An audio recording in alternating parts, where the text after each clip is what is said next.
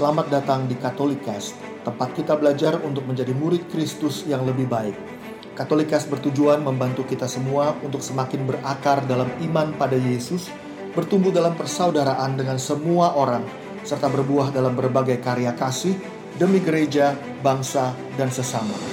Katolikas berisi cerita kesaksian dan refleksi hidup sebagai pengikut Kristus, katekese iman yang relevan dan praktis untuk hidup sehari-hari, serta dialog topik-topik kekinian dengan berbagai narasumber untuk memperkaya hidup iman kita semuanya. Selamat mendengarkan, Tuhan memberkati.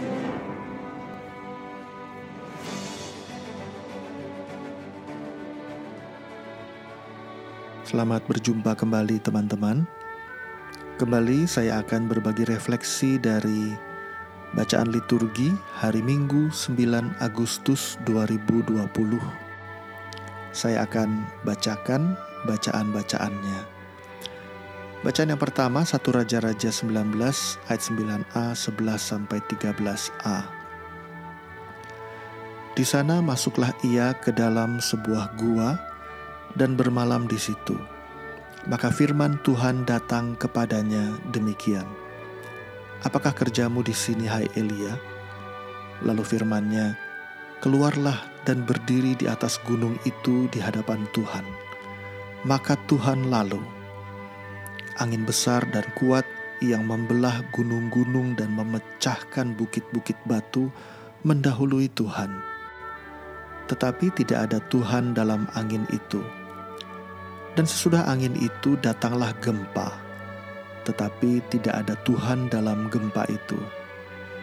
Dan sesudah gempa itu datanglah api, tetapi tidak ada Tuhan dalam api itu. Dan sesudah api itu datanglah bunyi angin sepoi-sepoi basah.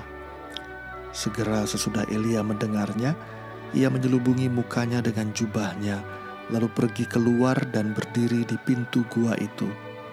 Maka datanglah suara kepadanya yang berbunyi, Apakah kerjamu di sini, hai Elia? Bacaan kedua, Roma bab 9 ayat 1 sampai 5. Aku mengatakan kebenaran dalam Kristus.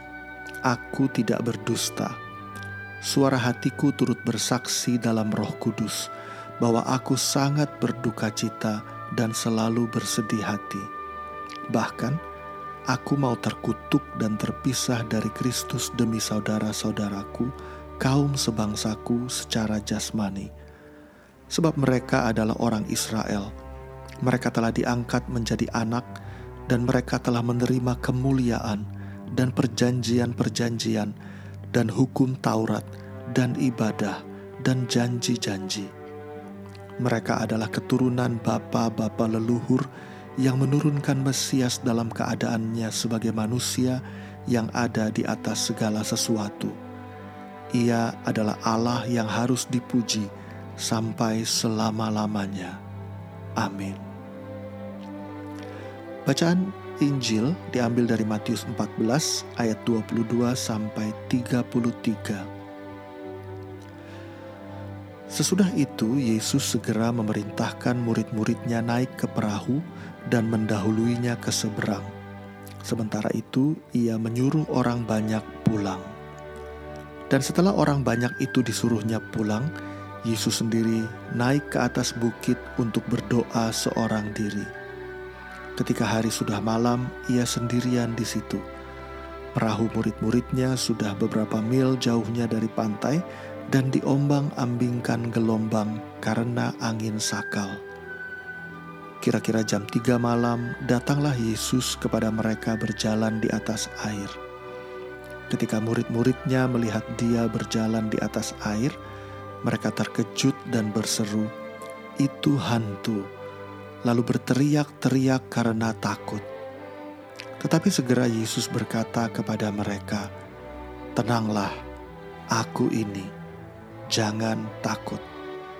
Lalu Petrus berseru dan menjawab dia, "Tuhan, apabila Engkau itu, suruhlah aku datang kepadamu berjalan di atas air."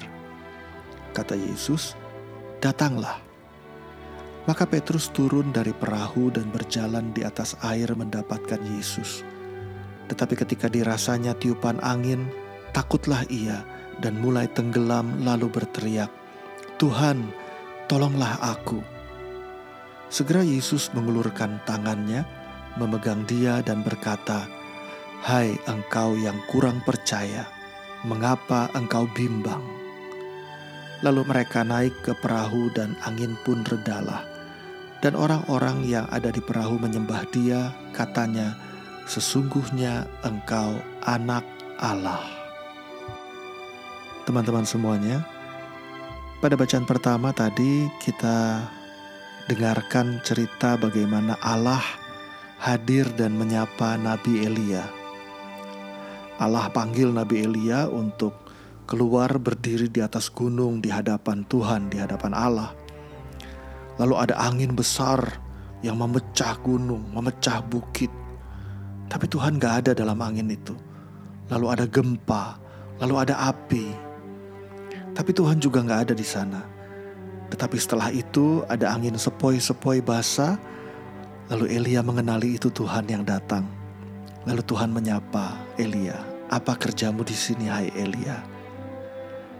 Tuhan hadir di dalam ketenangan, angin sepoi-sepoi basah, tetapi didahului oleh badai, gempa, api yang luar biasa untuk memperlihatkan bahwa Dia Allah yang Maha Kuasa, tapi juga Dia Allah yang di dalam ketenangan dan kelembutan mau hadir dan menyapa kita.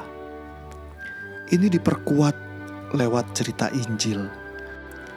Suatu hari, Yesus mengutus murid-muridnya untuk ke seberang melewati sebuah danau. Di tengah malam, mereka mengalami badai, angin sakal, dan mereka ketakutan. Tapi sekonyong-konyong mereka melihat Yesus yang hadir di depan mereka. Tapi mereka nggak yakin, mereka kira itu hantu. Lalu Petrus bilang, Tuhan kalau itu engkau, suruhlah aku mendekat datang kepadamu. Yesus bilang, mari datanglah. Petrus mengumpulkan semua iman dan keberaniannya, lalu melangkah keluar dari perahu, lalu ia mulai berjalan di atas air. Teman-teman, Tuhan itu rindu mendekat kepada kita, bukan hanya untuk menunjukkan bahwa ia dahsyat lewat angin atau lewat badai atau lewat api atau lewat gempa, tapi dia juga memampukan kita untuk berjalan di atas air, mengalami mujizatnya secara nyata. Iya betul, dalam perjalanannya Petrus kemudian menjadi takut lalu tenggelam. Tapi tetap Yesus ulurkan tangannya dan tolong Petrus. Mereka berdua kembali ke perahu. Lalu badai menjadi reda. Semua menjadi tenang.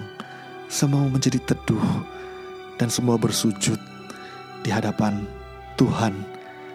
Mereka melihat, mengakui Yesus sebagai anak Allah. Pengalaman Elia, pengalaman para rasul memperlihatkan Allah yang begitu rindu ingin menyapa, ingin mendekat kepada kita, ingin menolong, ingin menyelamatkan, ingin membuat mujizat bagi kita ingin dikenal sebagai Allah yang mencintai. Lalu apa artinya ini buat kita? Paulus pada bacaan yang kedua memperlihatkan betapa ia sungguh-sungguh sedih dan berduka karena ia ingin melihat saudara-saudara sebangsanya juga bisa datang dan dekat dengan Yesus, menerima Yesus sebagai Mesias di dalam hidup mereka. Artinya Paulus yang begitu sadar akan cinta Tuhan, begitu sadar akan Allah yang ingin mendekat, mencintai dan berelasi dengan kita, ingin agar saudara-saudara sebangsanya juga mendekat dan berelasi dengan Tuhan.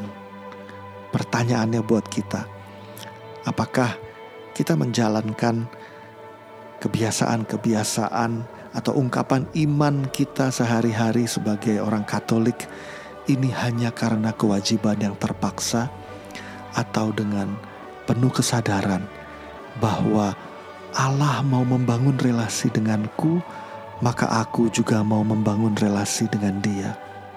Bukan semata-mata supaya aku diberkati, bukan semata-mata karena aku takut dihukum, tetapi lebih dari semuanya itu karena aku tahu pribadi Allah yang hadir di dalam diri Yesus, yang berbicara lewat Roh Kudus, itu begitu ingin dekat denganku, begitu ingin menyapa aku, menolong, menyelamatkan, mencintai, membangun relasi denganku, maka aku juga mau bangun relasi dengan Dia. Maka aku mau berdoa, aku mau baca kitab suci, bukan karena sekedar wajib, tetapi karena mau punya relasi dengan Dia. Saya mau undang, bahkan menantang teman-teman semuanya panggil nama Yesus setiap hari dan jadikan dia sahabat yang terdekat. Bangun tidur, panggil nama Yesus. Sehari-hari waktu sedang beraktivitas, studi, pekerjaan, apa pun dinamika hidup kita, panggil Yesus terus. Undang dia untuk terlibat dalam kegiatan kita sehari-hari. Kalau salah minta ampun, kalau butuh bantuan minta tolong, dan sebelum tidur malam, sebut nama dia lagi, ucapkan syukur, dan minta dia hadir juga menemani di dalam istirahat malam. Singkatnya, bangun relasi dengan Yesus, dan lihatlah hidup kita akan lebih penuh dengan kasih, sukacita, dan damai sejahtera. Sebab sukacita yang sejati hanya bisa ditemukan di dalam relasi dengan Yesus.